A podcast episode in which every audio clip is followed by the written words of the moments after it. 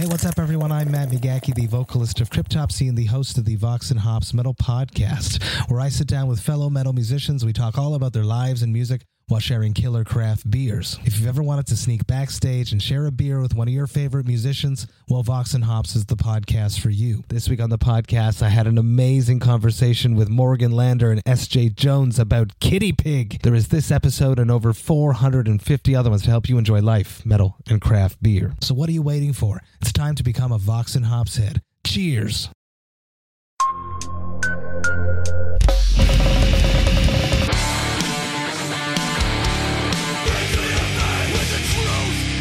Welcome to the Punk Rock MBA podcast.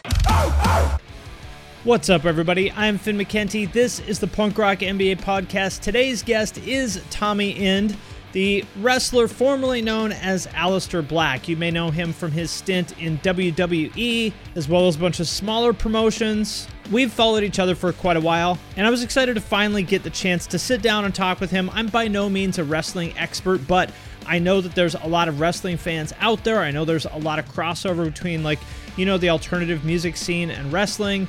And I know that there's a lot of similarities between how you promote and manage yourself as a wrestler to how you promote and manage any other kind of creative career, like being a musician or whatever. So, very excited to sit down and talk with him. He's a very thoughtful guy. I think you'll enjoy this conversation, even if you're like me and you're not super into pro wrestling. So stick around for that. In the meantime, if you would like to support the show, there's a few things you can do. Number one, share it on social media. Number two, you can buy some merch if you want to do that. There's a link to that in the description. And number three, you can support us on Patreon if you really, really like us. There's a link to that in the show notes as well. And with that out of the way, let's get into this episode. Tommy, welcome to the podcast. Thank you for making time for this. I know you've had a busy couple weeks. Yeah, well, uh, thank you for having me, man. I've been stoked to uh, do this one for uh, for a while, so um, I'll gladly make time for stuff that uh, stuff like this, stuff that I'm invested in. So yeah, no problem. I appreciate it. We've been trying to make this happen for a while, so I'm I'm glad we did. So, like I said earlier when we were chatting, for anybody who's listening, I don't really know anything about pro wrestling, you know, other than the very basics. You know, I was a Hulk Hogan fan, you know, like every other, you know, kid of the 80s, and I sort of loosely follow it, I suppose, a little bit here and there, but I don't know a ton about it other than, um, like we talked about, it seems like there is a ton of crossover between the two cultures, between the way the businesses work. So I just kind of wanted to talk about that a little bit and about your brand BlxckMass. So I guess for anybody who's not familiar, um, you know, obviously you are a pro wrestler. You were with WWE for a long time. You've parted ways, but what is your kind of history with music? I mean, you have like an integrity collab, so you're obviously not a tourist. Yeah. I think I think for so many of us, I think for so many of our generation, even our current generation, I think for people like ourselves, like I think creative people will always find creative people or creative ways to, you know, ha- have an outlet or an expression. I think music kind of either allows you to create or it accommodates your creative vision. I can't remember a time in my life where I wasn't doing something or or have had like great like ideas if I wasn't listening to music. You know, I mean, all my best ideas come with music, and that's like, it's it's an escape to so many people. I think that everyone in the world uses music to accommodate emotions, to accommodate creativity, to accommodate projecting brainwaves onto what you what it is that you want to make. You know, like you have a very successful podcast, a very successful YouTube show that's based around music, right? Moderately um, successful high, highly successful, you know. And the same goes for me. Like a lot of the times when I was a kid, and you know, I think again for so many of us, music was an escape. Music was a thing that I could dive into. Music was something that it didn't harm me.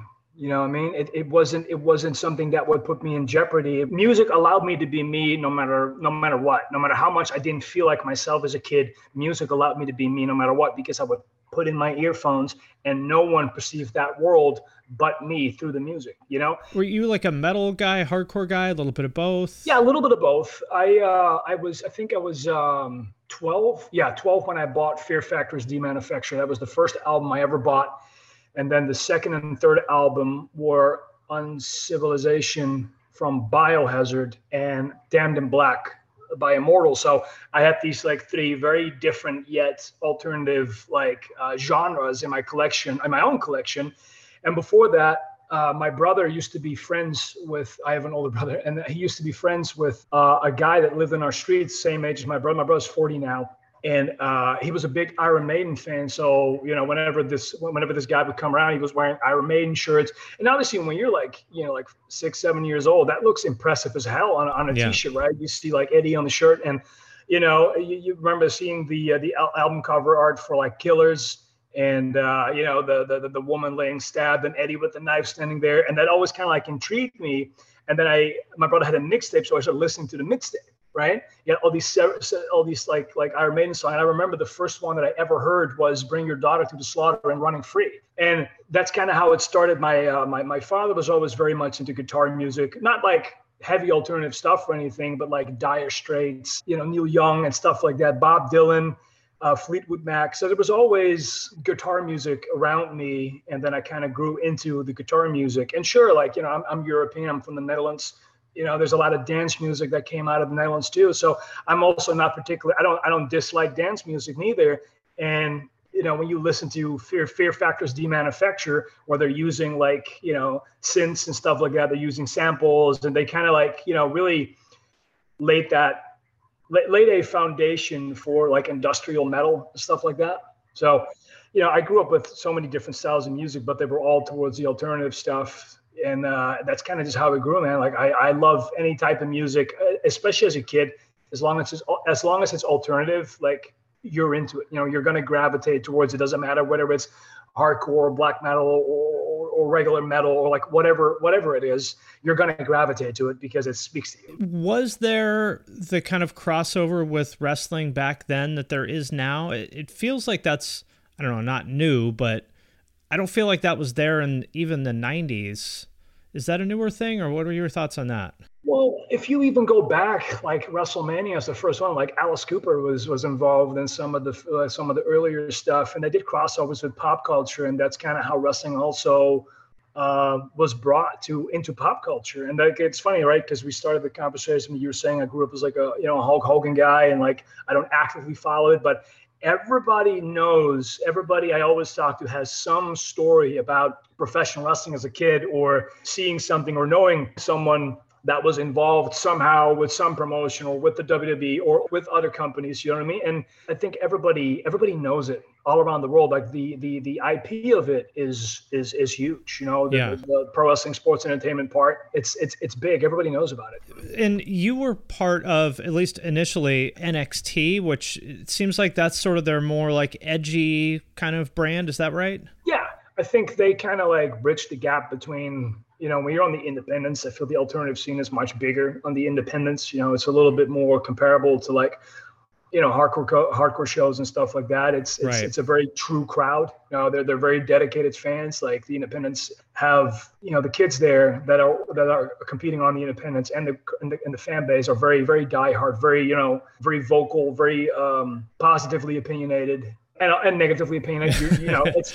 I feel like there's a lot Passionate. of similarities between. Well, isn't that the same with music? You know, I Yeah, mean, like, yeah. like I don't think there is a, a genre of, of music apart from maybe black metal, but with hardcore, people are very opinionated as to you know staying true to what they think is true, and it's the same that goes with professional wrestling. So in that sense, you know, it has a cult following wherever it goes. And NXT kind of like obviously it's a it's a big stage. NXT is huge, and you know it gravitates. Um, it gravitates to that, that and now like with a comp- with companies like AEW that in my opinion even even grab that core passionate fan base even even more so. Um you know you see all these like cool little little pop culture blends but also these underground like blends that kind of mesh in well. Like I think uh, I think last night they had Poppy on, and uh, Oh, okay. you know they, they they've done stuff with Parkway Drive. Yeah, they've they've had so many like like, Code like- Orange did something with like NXT. Code Orange played me out to the ring. That's they right, played yeah. my, my track with uh, Brandon from Incendiary, so that was obviously you know cool. So So did w- with stuff like that, did you put that together with them, or how how does something like that happen? that's all that's all Triple H. Oh, okay. So he's that plugged in. Yes, yeah, oh, he's a big Motorhead guy. He's always always like him and me. Uh, you know, uh, a lot- lot of conversations were about music. I would like if there were uh, if there was a new album out, you know, I would like screen cap it and send it to him, and he would like he, he, he likes he likes listening to music and uh, big big Metallica guy, big Motorhead guy. Like I think Motorhead is, is his favorite band. Uh, if you type in Triple H Motorhead, you'll see all sorts of pictures of him and uh, Lemmy together. And but there, there's a big they, difference. There's a big gap between Motorhead and Code Orange, though. So it's pretty cool and impressive that he's you know that plugged into you know a relatively new small band that he would understand you know how what they bring to the product. Keeps his ear on the ground. And that yeah and that's that's that's why i think nxt was always so fun because it kept that like the more true crowd engaged. And uh you know it, it, it allowed fans to really like see something that they've always loved on a grander scale without feeling that it compromised them yeah promoting yourself and managing your career as a wrestler seems almost the same thing as being a musician to me would you say that's true? No, it's completely correct. You are your own franchise. You are your own. Again, the word IP. I use that word all the time. But you know, you, you are responsible for that, and you know the the gigs you play is you know your promotion. And obviously now with social media, it's uh, it's a hell of a lot easier, which is a good thing. Yeah, but you know, back in the day, it was uh, word to mouth. You know, out of promoter seeing you rustling out of companies um, and like you know you would inch closer to this side of town and then like you would inch closer to the border of this thing and you know because there were companies running all over and like there was a lot of tape trading going on going around um, but but you are 100% correct you're in a in a in a in a car with a group of dudes that are going to perform that night in in Germany in front of five, 600 dedicated people. And probably a similar challenge, I would imagine. These days, it, it, seems like everybody wants to do wrestling. Like every like bigger dude I know that's into, you know, every time I die in Black Dahlia murder is, you know, going to pro wrestling school. And standing out from the crowd seems to be the, the challenge in both of those. Yes. I feel that, um, in the course of my two decades, over two decades of being involved in this business, being involved in the sport, a lot has changed, some good, some bad. And one of the things that I feel that I wish that a lot of the younger kids would do is indeed find ways to stand out, you know, look at what other people are doing and making a conscious decision of like, okay, that's what they're doing. I'm not doing that. And I'm to, you know, because that's what I've always tried doing, you know, and I feel that did make me stand out for a very long time. But eventually, you know, things catch up and there's different levels to this stuff. And uh, i feel like also there's a, there's a lot of accessibility like a lot of there's a lot of access to people being able to get trained which in my days wasn't because they didn't want to train you because i mean that was like 150 pounds. And they were like eh, we don't want to train this like lanky skinny kid from the netherlands that wants to be a pro wrestler. It was a big big man business right? Back in the, back in 2000 so it's a lot more easier to get in but it also is at the cost of the quality of training and the quality that I personally feel that wrestling needs to, you know, be brought in with. And don't get me wrong, there's a lot of like phenomenal talent. There is like kids that are doing crazy things, things that like, you know, things I even think were possible. But I feel sometimes in that the details kind of get lost a little bit. But, you know, that doesn't mean that like there's people like myself and other people on, on, uh, in that industry that can take and put an arm around them and say, hey, look, what you're doing is great. Now let me now let me polish you. You know what I mean? Because that's that, that, that that's what it's about. I saw that you trained a bit with Bob Schrijber, and yeah. you know that era of like Dutch MMA and kickboxing was no fucking joke. Can you talk a little bit about that? Yeah. So I've always, uh, as a kid, I've always wanted to be a professional wrestler. My entire life, I think the first thing I ever saw was like a little clip of um, the Million Dollar Man. And I was hooked, and my, my dad was just flipping through channels.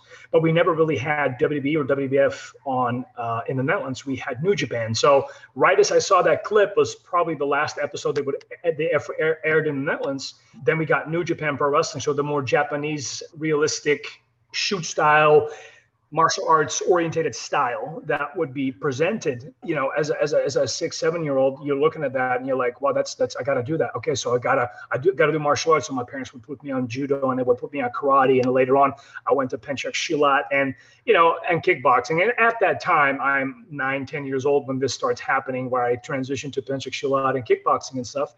Um, you you obviously understand that pro wrestling is a complete separate entity you know to that but a lot of those guys, pro wrestlers back then, could fight.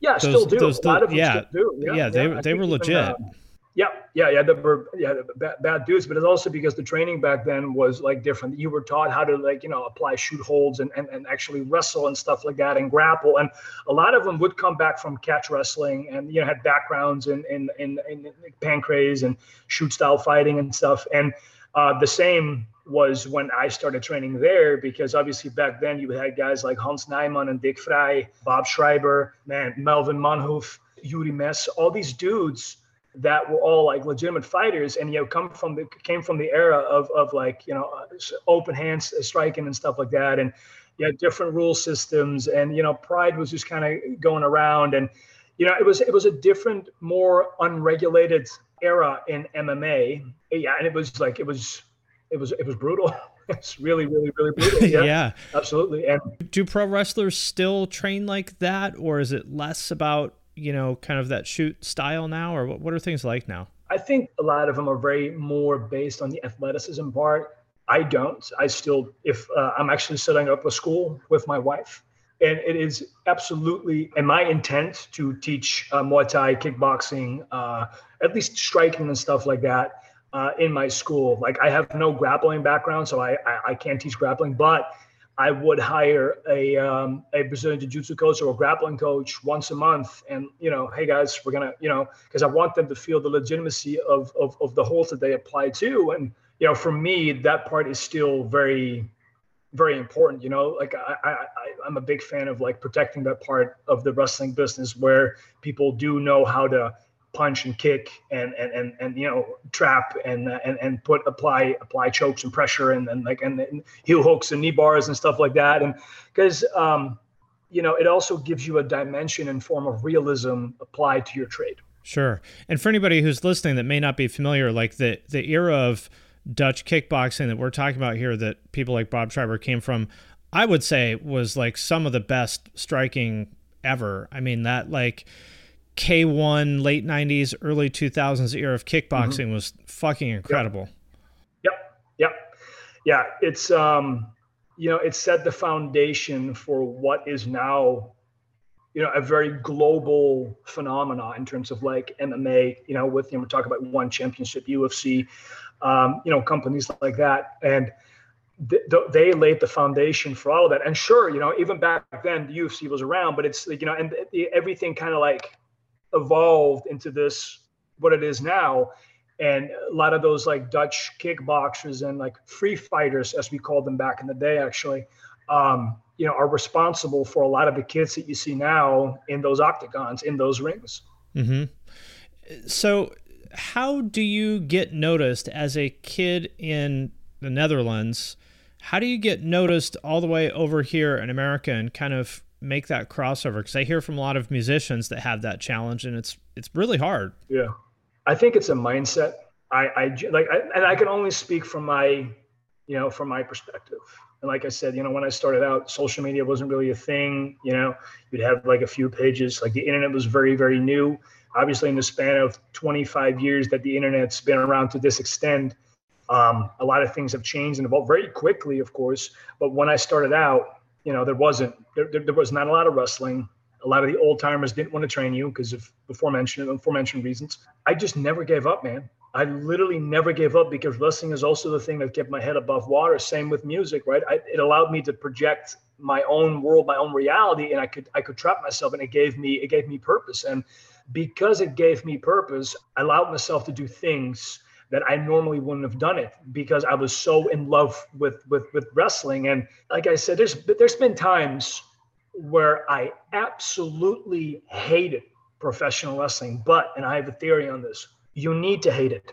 You need to hate what you do passionately at least once or twice in your life so then when you stick through it, you start understanding why you love it in the first place. Tell me about that because I felt that a few times. Yeah. And when I felt that, mostly I quit. And I don't know if that was the right move or not. Well, if you have to ask yourself if, if it was the right move, then it probably was not the right move because that means that somewhere, somewhere you have some regret in regards to it. I, I'm a big believer of sticking it out. I'm a big believer of like enduring because you learn so much from being unable to endure things. I think that's a lesson that a lot of people don't really embrace anymore. But enduring struggle and I know this sounds like a hardcore song, I know, but you know, and during the and during the, the struggle, yeah. But you know, you and, and obviously, you know, you talked about like your personal struggles as a kid growing up and like, you know, the things that you were involved with. But you know, you've learned so much, so many valuable things through those struggles that it allowed you it allowed you to create even more. Like, had you not gone through this, let's face it, you and I would have not had this conversation on this level probably not even had this conversation. You know what I mean?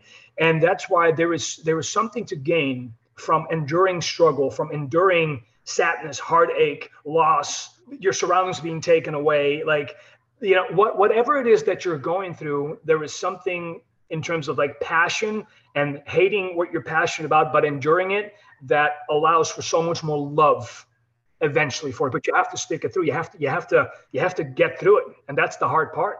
Man, I think that is such an important thing for people to hear because like sometimes I hate YouTube like on a daily basis. Sometimes I'm like, fuck this. I hate listening to all these fucking people throw verbal abuse at me and blah blah blah. Some days I hate it, but I never quit because, you know, of basically what you said. I know that the difference between someone who achieves you know, I don't want to say greatness because I don't think that I'm great, but someone who achieves something is like anything you want to do is going to fucking suck sometimes. And if you just quit like I have in the past, the first time I was like, I'm over this. And then you quit, you're starting at the bottom of the mountain every time. And I, I realized how much that set me back in the past. And you know, it, it, it may sound to people who are listening to this like you're entitled because, you know, you have a great job doing YouTube or wrestling or whatever, but there's moments where you hate it. How do you kind of think about that? Like, do you feel guilty for hating it? No, because I eventually, I eventually realized that there was a lesson involved. You know, there is there's moments where I was like, why now? Why, why, why, like, why am I, why am I not motivated anymore? Like, why at this moment? Because there's been times where I was super demoralized and unmotivated that some of the biggest opportunities came knocking at my door. And I was like, why, why now?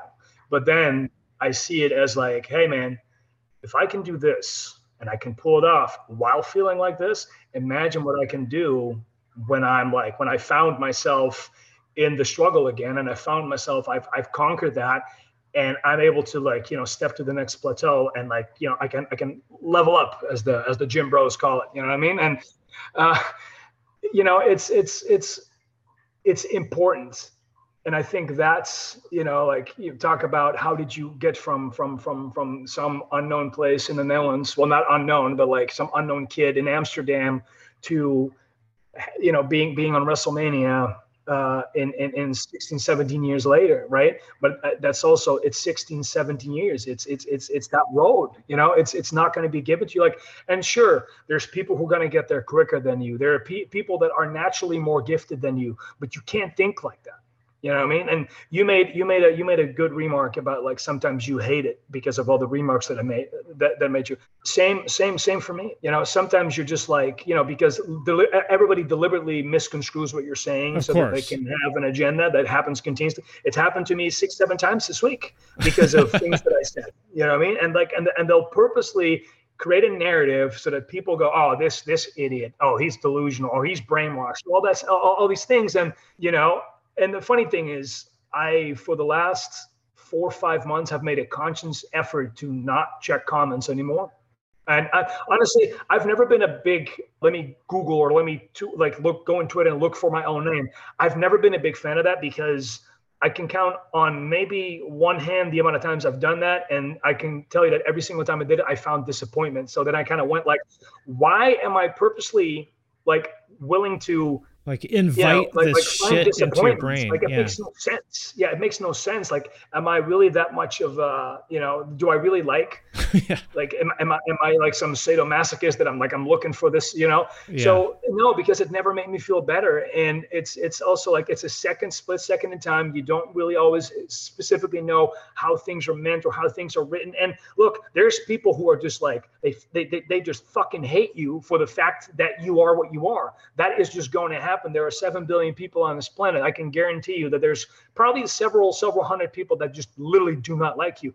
So fucking what? For no reason. Yeah, for no reason. And that's just, that's just how it is because I think especially in this day and age, you know, with social media and like, uh, you know, the way I look at, you know, sometimes I see just, I, I, see political discussion. Everyone sees political discussions, right?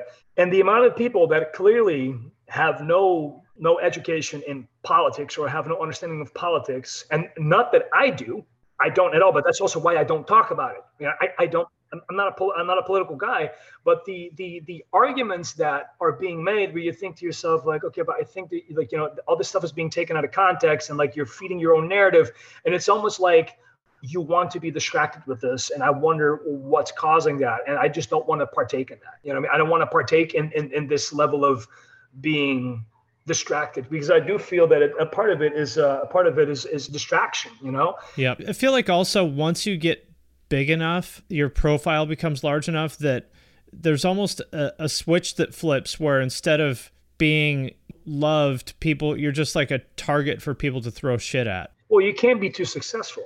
Yeah, exactly. You can be successful, but you can't be too successful. And I think people are deliberately going to try and punch holes in your game plan because it makes them feel better about themselves. Like I, I feel like a lot of times people criticize, especially now. You know, if I, am purely looking at my profession, right? And and from from from what I have seen in the past, and it's like they criticize because they're in a place of comfort and they've always wanted to do what you do but they've just never made that call so then when they criticize and they see you fall it's a validation for them to go see that's why i never did it now i mm-hmm. can feel better about myself because yeah. i was the smart one because i didn't do it i didn't make myself look like an idiot because in the eyes of people who are unmotivated or are you know like working nine to five and are in places that they hate and again, before it's like there's nothing wrong with I've worked nine to fives before, like sure. as a wrestler. I'm not saying, but there's a lot of people that hate that position, but they don't want to change anything about it. So it's easier for them to criticize others so that they validate being in that position. And I, I, I'm, I'm, I'm convinced that, that like for, for a big part that, you know, that's what that is. You cannot tell me that people who are so negative and, and so you know they go they, they, they go through great lengths you know to to to make sure that you that they that you know how much they hate you like to the point where they make anonymous profiles like i can't imagine being right. this distracted and this like so you give that much you know, time in your day to do this? Exactly. And you know and and the thing is like i think that's always the big difference. And yet yes you know and i get that for a lot of people that can be very very difficult but my point is th- there is a reason why they're doing that and you cannot tell me that any of these people are truly genuinely content or happy with every factor in their life you know and that's it's it's it's i think it's for the most part it's it's it's a part of projection and i think you know i've i've i've I don't really check my uh, my my my Instagram DMs, but there was a while ago that someone uh, every once in a while I'll click on it and kind of see what the top requests are because yeah. sometimes like brands will reach out to me or like you know whatever. And this person messaged me, and uh, there's two messages. One message is like full of like, yeah, I know where this is headed. like getting to the point of like being really personal, like talking about like you know my wife, talking about me, and talking about like you know like the way I look and whatever, and then like there was a message underneath it and where he just basically said like i'm glad that you never read the above message and i deliberately didn't unsend it because i want you to read this at one point um, you know because i um, i did this because uh, i was in a divorce with my wife and i hated literally i hated everything and i hated that you know i hated that you were doing what you're doing. So i just found all these reasons to attack you. And even though you might never read this dm i apologize because it was me and i feel really bad that i sent you this message. And you know what I mean? And like, and you feel bad for the guy, you know? I do, but that's the thing. I like someone once told me, right? The definition of hate is to be obsessed with something till the day you die. Yeah. I don't want any of that. I don't want to have an unhealthy obsession with something to that extent, like a, like a legit, like a, a literal unhealthy obsession, because it takes energy, it takes time away from you, and it it puts you on a lower like i feel like it's it's it's it's like it's some lower level human consciousness that i cannot comprehend and honestly i wish for everyone even if you absolutely hate me i hope that you find all the things in life that make you happy. I really do. Because i've been at the top of the mountain i've been at the bottom of the mountain and i've been at every step in between and i know how incredibly hard all these things can be. But if you would just look at it from the perspective of having walked all the steps and you know standing on top and looking down and realizing that what you're doing is just not contributing to anything. But at the same time that's also the reason why you can't dwell on it and you can't like sink your teeth in it because i've done that in the past and what did it get me anxiety frustration i've lost sleep over things and, and that make in the long run it didn't matter because a day later everybody was everybody forgot about it there's no point to any any any of it and you also got to realize that for the most part, these people are never going to come up walking up to you and say it to your face. They won't. No, a lot of the same people will be super nice to you to your face. It's weird. Yeah. And that's also why I feel like you should not dwell too much on it and realize that there is like from a mental aspect there's probably a lot more going on. There's a lot of pain going on. As like you know simplistic as that as that explanation sound you know it's a cliche but i think at this point like you know cliches have to come from somewhere. There's always some form of truth. There's a reason why they're cliches and i think a lot of times it has to do with like being in complete denial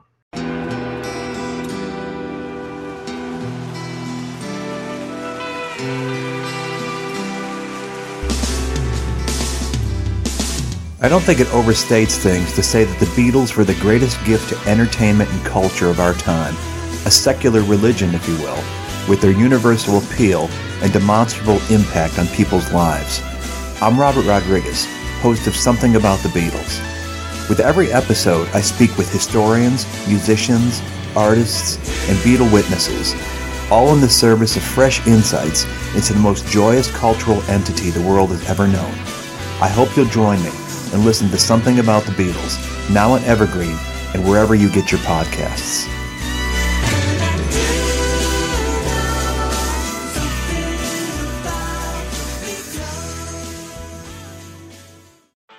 Bowie, Dylan, Marley. You've heard the names and maybe you've heard their songs, but what about the stories behind the records that made titans of music like these so universally loved and important? Join me, Josh Adam Meyers, host of The 500, as each week I go through a different album from Rolling Stone magazine's 500 Greatest Albums list from 2012 with an incredible lineup of comedians, actors, and musicians talking about how the music has impacted their lives.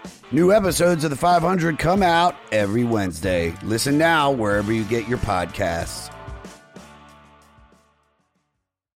But first, I want to thank DistroKid for sponsoring this episode of the podcast. If you're not familiar, DistroKid is a digital music distribution service that musicians use to put their music into online stores and streaming services. So, in plain language, if you have ever wondered how to get your music on iTunes, Spotify, Apple Music, YouTube Music, Amazon, Deezer, Tidal, and many, many more, there's like dozens and dozens of different streaming services.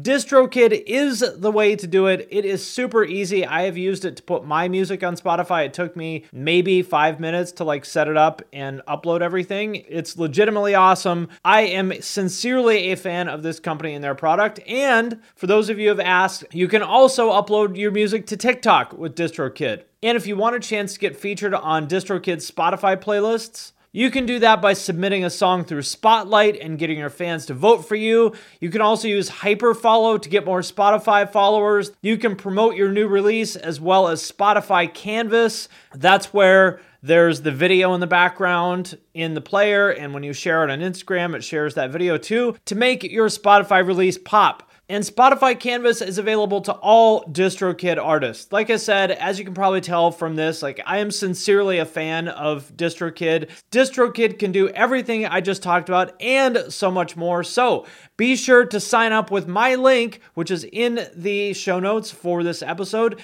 to get 7% off your first year. That link is in the show notes of this episode, or go to distrokid.com slash VIP slash the punk rock MBA. And thanks again to DistroKid for sponsoring this episode.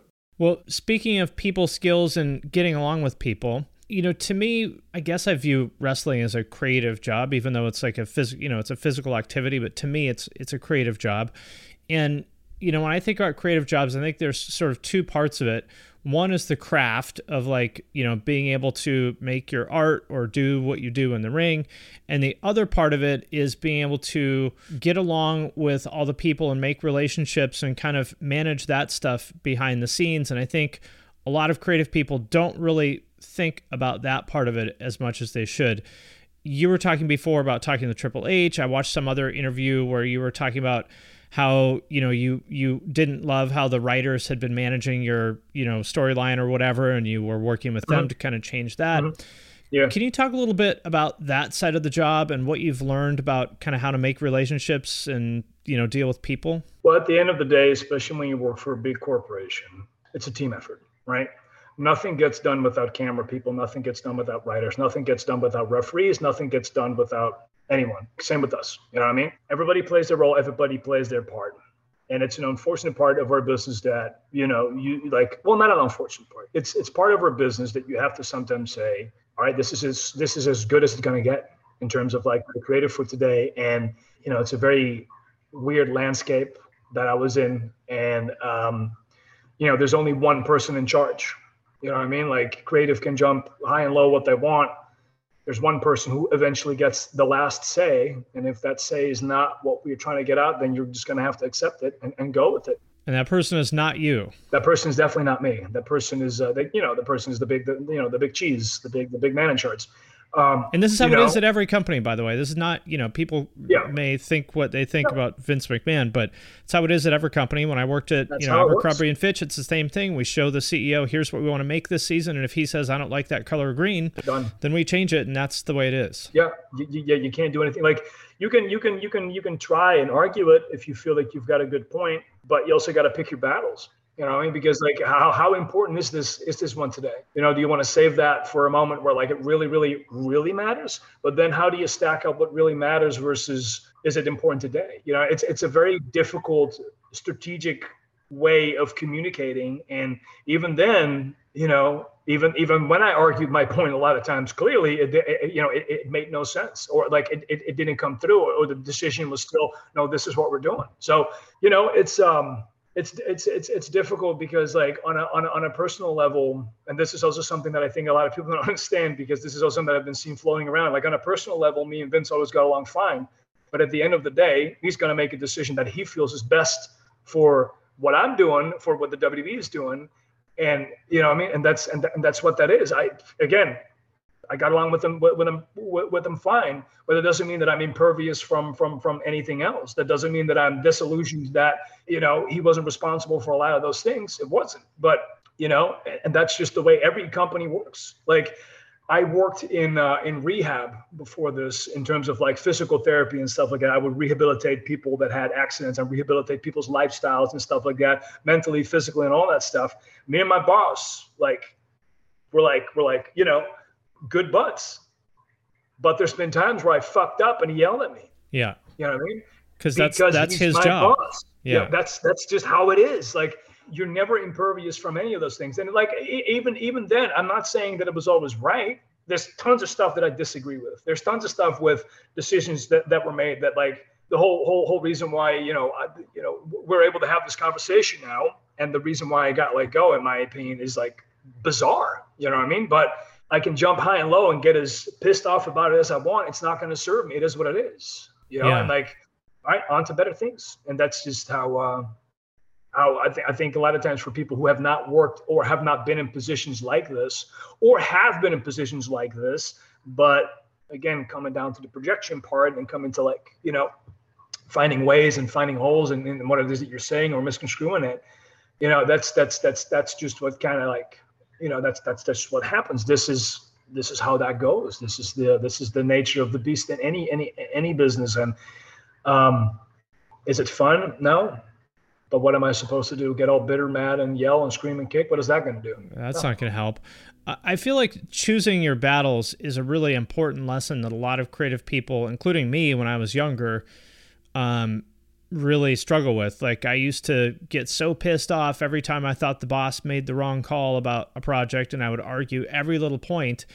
And I still think I was right about all those things, but from his perspective he's it's exhausting it's like it's i can't work with you because you argue with me about every little fucking thing and we can't get anything done this is this is not working and it's i That's think the flip side of things yeah.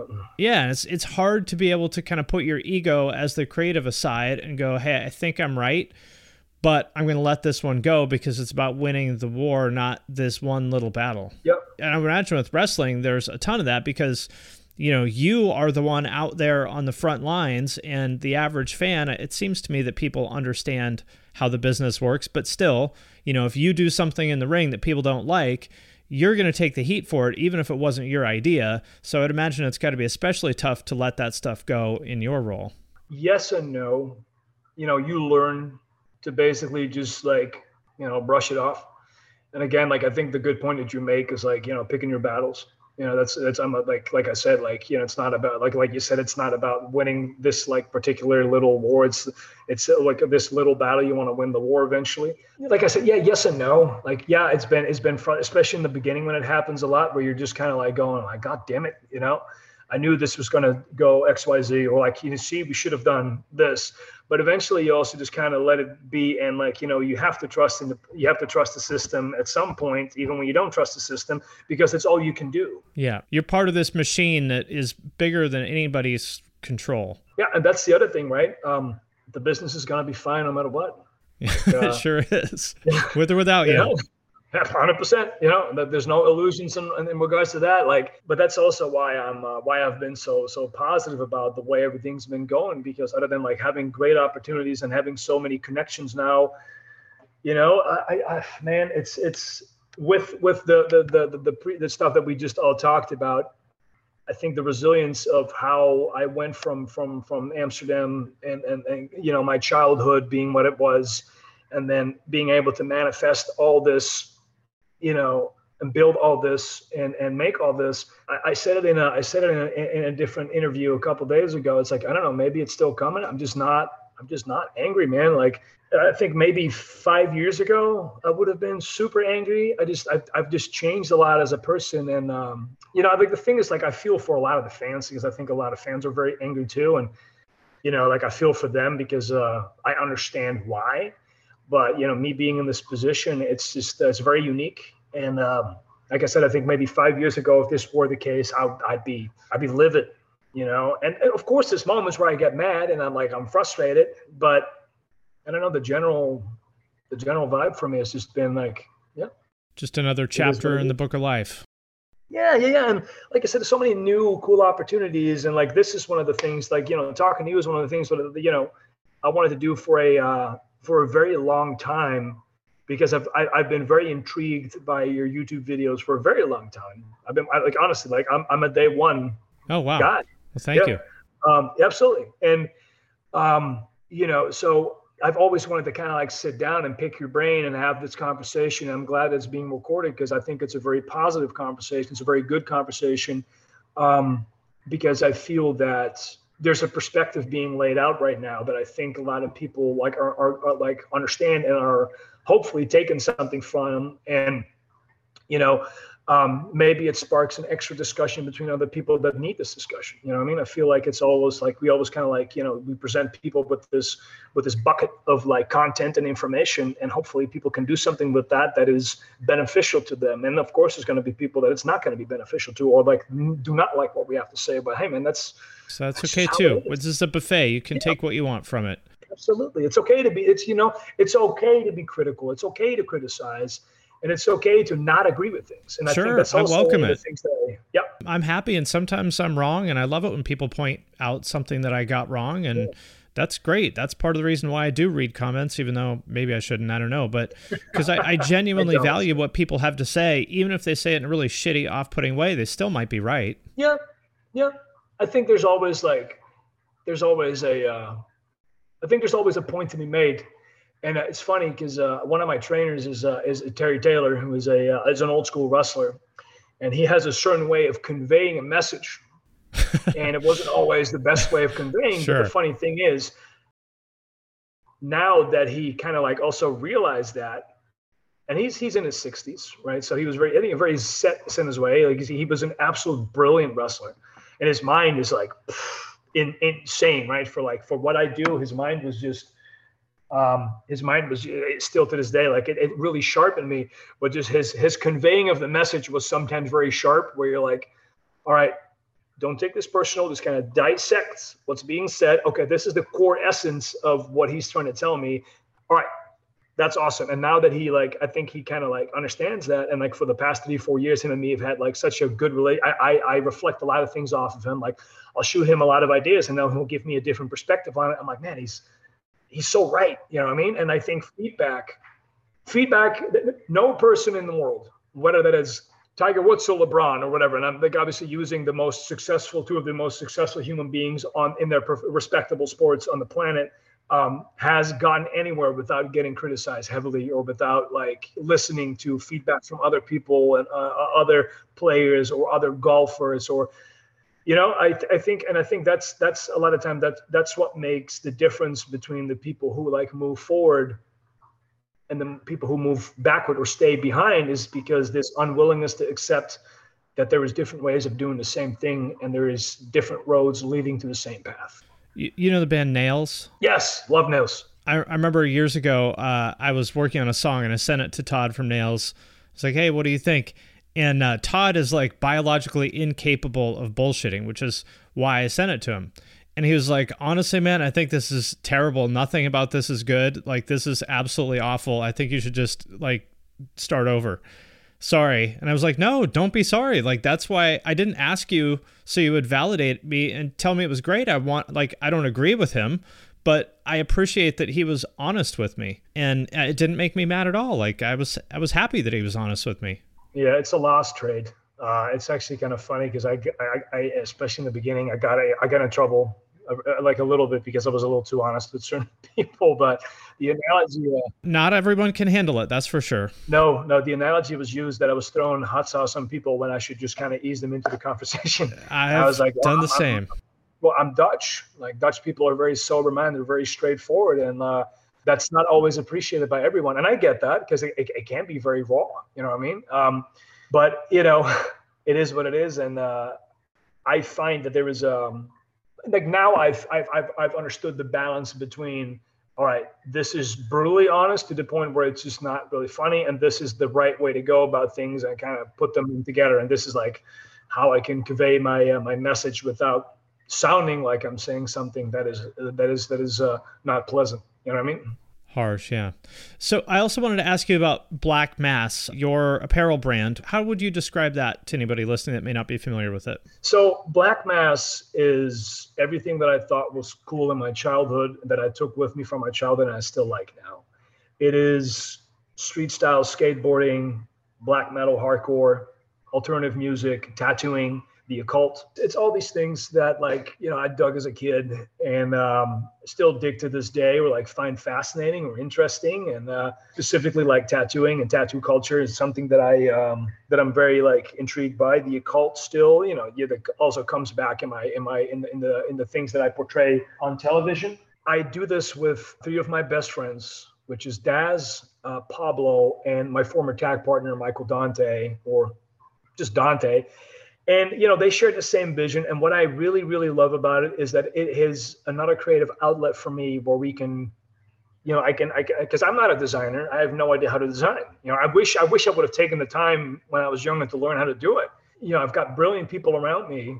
You know i've got another kid called eric from uh, from hungary who does like really cool style designs. And he you know he makes the more like humanoids kind of like people looking uh, designs that you see uh, on, on BlxckMass. And I work with a guy, uh, Scarborough Tattoo. You can find him on IG too. You know, I work with a bunch of really talented people that have a far better creative mind than I have, but I need them so that I can project my own creativity on a shirt, a hoodie, a hat, and in the process like sell some fun you know sell some fun fun, fun clothes. And i think one, one of the things that i pride myself on is that we don't we're not really super expensive but we we do offer really good quality stuff. You know we started with Blackcraft Cult bobby shabinsky is like a really good friend of mine. He's, he's one of my business partners still. Uh, you know they're rocking space zebra right now. They're doing awesome. Their twitch is doing awesome. Uh, i still have a lot of love for blackcraft because the entire team over there um, has always been super supportive. Man, it's it's it's something that started with Bobby messaging me and just saying like, "Hey, man, um, do you want to like make a shirt?" And I'm like, "Yeah, that'd be cool, like a little collaboration for Blackcraft." That's how it started. To then eventually, like, I set up a business and I called my business BlxckMass LLC. And you know, we did one shirt, then we did two shirts, then we did three shirts, and it, it became like really popular. And Bobby was like, "What do you think about just kind of like naming it all BlxckMass under Blackcraft Cult?" I'm like, "Fuck yeah!" And then all of a sudden we had our own website and we, we, we did this and we got our own distribution going. And I don't know, it's one of those things that in three, four years went from like, oh, this is fun to do to like, I've actually employed three of my best friends and uh, you know, there's it's not like it's like like like like making making making hundreds of thousands of dollars, but we're doing okay, and that's all I've ever wanted to do. You know, for it to do okay, especially for my friends. So you know that there is like some extra money in there in, in, in it for them, and you know they they're able to get their creativity out, and because everything is always an open discussion. You know, I mean, if if if if Daz, one of the designers, is like, Tom, I've got this really cool idea for like a hoodie or a jacket. I'm like, all right, put it put it together and let me know. Let's vote on it because I might not always be right. I might, I, I don't want to be one of those guys that is like completely stifled in his vision and is like, no, this is what we're doing. And if we're, you know, um, sometimes it's good, good to go out the box and just kind of like come out with something that is still in our wheelhouse, but seems a bit, you know, it stands out. And I, um, I really love that I can do that. And one of the things that, like, you know, one of the things I got to do is I got to work with Integrity. We're currently, and this is a little bit of a uh, little, little bit of a spoiler. We're working with Cult Leader right now. I'm actually wearing one of their shirts. I love Cult Leader. Uh, we're doing some stuff with them, and you know, we've got some other bands that we're talking to. I'm working with Paul Booth. I'm working with Blackville. Yeah, I'm working with Blackville Tattoo and doing some stuff. There's just so many cool things that it allows me to do, and it really makes me happy. You know what I mean? Like genuinely as a human being, it makes me happy. And that is something that I find extremely valuable. What have you learned about the apparel business that you didn't know three or four years ago? I think the general process as to how stuff is being put on paper to being put on a tee, and that concept being you know, forked over to then, you know, materialize on a shirt, you know, and it sounds very simplistic, but I always like, I had no idea how this stuff went. Like, I think it allowed me to have a better sense of business because it also teaches you what sells and what doesn't sell. But also how can you make something that doesn't sell very well how can you turn it into something that does sell very well? You know where like for instance like we you know we brought out a hat and it didn't really do much. But then all of a sudden, I put it on a specific person, and I put a picture up, and I had like all of a sudden there were 60 units sold, and I was like, okay, what's what's the difference maker here, you know? And is it this person? Is it the way we shot the picture? Is it the colors of the picture? Is it something aesthetically that's pleasing to more people? So, did you ever feel like you got a good answer to that? Because my my experience is that sometimes you just have no fucking idea. There's stuff that you think is going to sell well that doesn't, and vice versa, and try to learn from it, but it's really fucking hard to know. Well, so for instance, right? We bring out this uh, this workout hoodie without without sleeves. It's this giant blast reaper that we have, and that thing we can't keep it in stores. Every single time we bring it out, within a day, it's gone. Which is kind of surprising to me because that's sort of an unusual silhouette, like a sleeveless hoodie. I wouldn't expect that to sell super well. No, exactly. But I wanted to try it. I have two very, very talented photographers like Ferrero Photography. You can find him and Ryan Loco I think you might know Ryan Loco. I don't know him personally, but I know who he is. Yeah, he's he's been around MMA and stuff forever. Yes, correct. You know, I love these dudes, and um, you know they do great business for me because their vision. Again, another thing where I can ha- I have it here, but I need someone to like. You know, I, I need someone to guide what I have in my head. And both Ryan and Daniel, Daniel Ferrero, they do such a phenomenal job in presenting that. Like, I love working with creative people, and that's also why I love this. But you know, that hoodie, I, I don't get it. Like it's a comfortable hoodie. I wear it too when I work because that's the other thing. I would never bring anything out that I didn't want, like I wouldn't wear myself. You know, I would never present something to the world where I was like, well, I'm just presenting that to make money. I, I can't do that. So you know, I, I wear my own stuff. Um, you know, because I feel like a cop on if I do that. Like why? Like like you know. Um, we're actually creating these like really uh, weird pool shorts, and I'm pretty sure that someone's going to say, "Ah, you're not going to wear those," and I'm going to take pictures in them. Um, damn right, I'm going to take pictures in them. Hey, I'm um, I'm European. We're all about wearing weird short shorts. exactly, it's short shorts. Exactly. Uh, I want to tan my legs, man. Come on.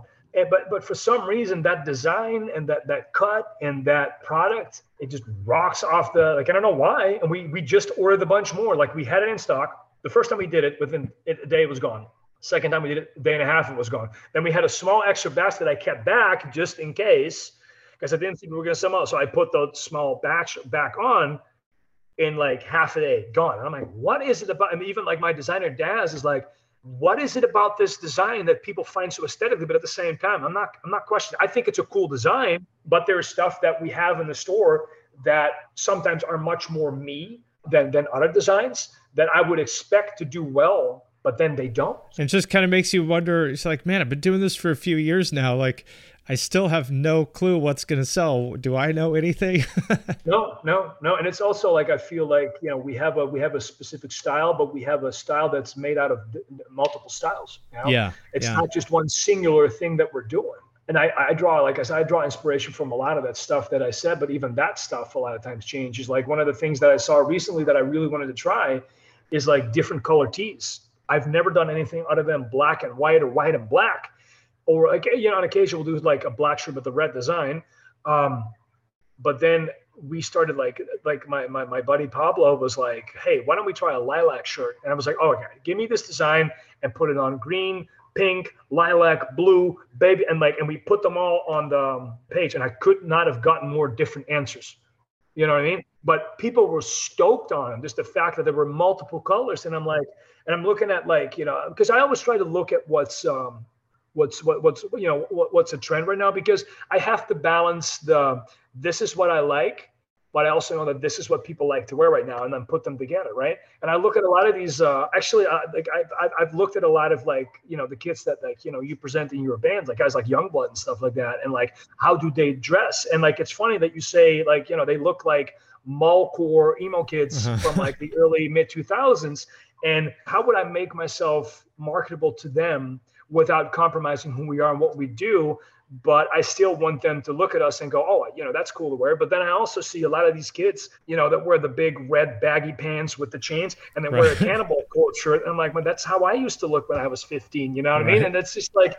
it's it's it's so funny. Like this truly is an age of individualism and and and and like being able to be DIY. I don't think there's a bigger DIY culture now because people can use. I mean, you're doing it you got YouTube, you got Patreon, you got like your own merch. And I absolutely love that. And it's all from my shitty little IKEA desk in my living room. Isn't it the best though? Yeah. But it's the same with what I do. I created all that by myself and it got me huge opportunities. Maybe that's why I'm not mad. Maybe that's why because I was able to create it myself and got so far with it, right? You did it, you know, once, you can do it again. Yeah. You did it more than once. Yes. You can do it again. Yeah it's just cool to see so many of these kids and whether or not people like hate or think their music is whatever whatever they do i just love seeing it. I love seeing people succeed. I, I love seeing these kids that are struggling and you know that they've got this really hyperbole like creative mind and they make they make they make something and it works and it's and it succeeds and it's their generation and gets it and you know you see these 16 17 year old little rappers and like it's it's it's awesome like That's I what's inspiring it, you know? to me. Even if I don't like what they're doing, it doesn't matter. It doesn't need to be for me. I'm just no. inspired by especially kids that young knocking it out the park. I love it. Yeah, it's fucking awesome to see. That just makes me happy every time and I'm always going to cheer for those kids even if it's not my personal cup of tea or not. No, but also because you know i understand how they feel because i was that struggling kid. You know i was that i was that i was that misunderstood struggling kid that came from bad places did bad things and fuck i remember being 15 years old waking up in a fucking squatter house and looking to my left there's a dude with a fucking needle in his arm laying laying and i'm like i don't think as a 15 year old i need to be here you know what i mean? Surrounded right. by like fucking something fucking went wrong. Yeah, you know, fucking drunken people and like like people you, uh, on drugs and shit and just being consumed. And like I'm never, I've never been a, I've never been a drugs guy.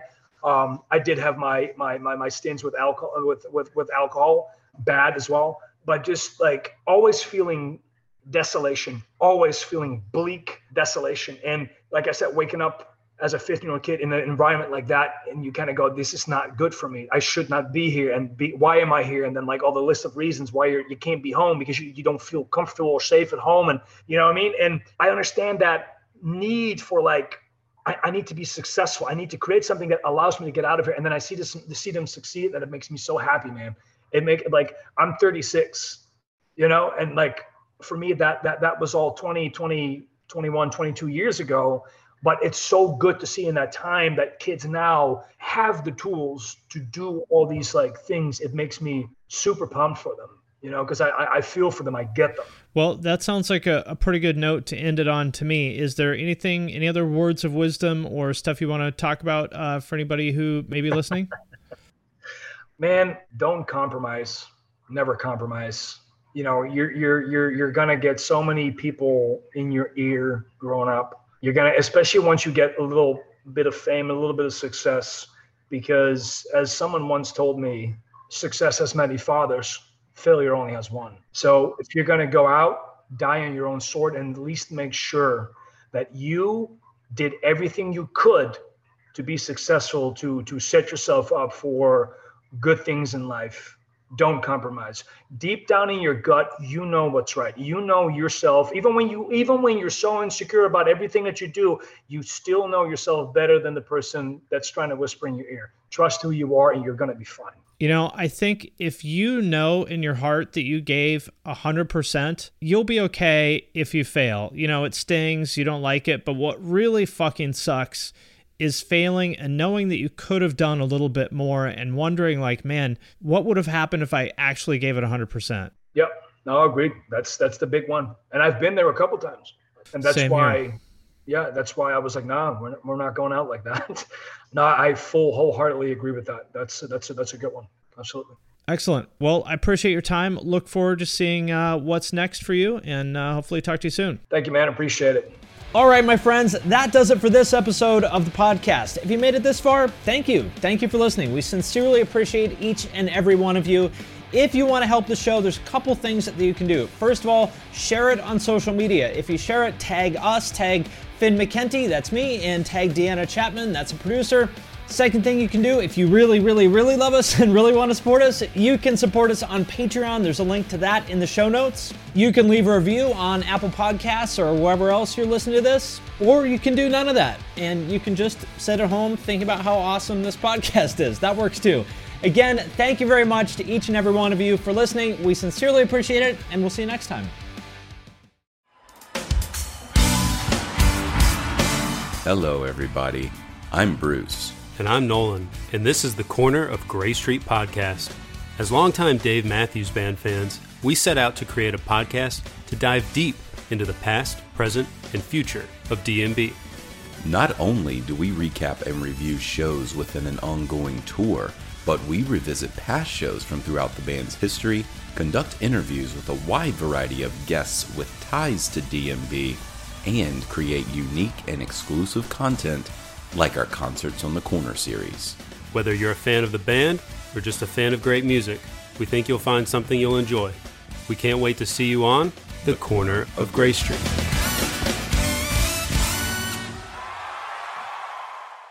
Hi, I'm Daniela Clark, I'm Barbara Ann Wild. and we are the Honest AF Show, Our podcast is real, honest conversation with our celebrity friends and pros, covering our anything but average rock and roll lifestyles. all while tackling the hell that is aging and the battle of beauty. Oh, yeah, nothing is off the table. The Honest AF Show is available wherever you get your podcasts.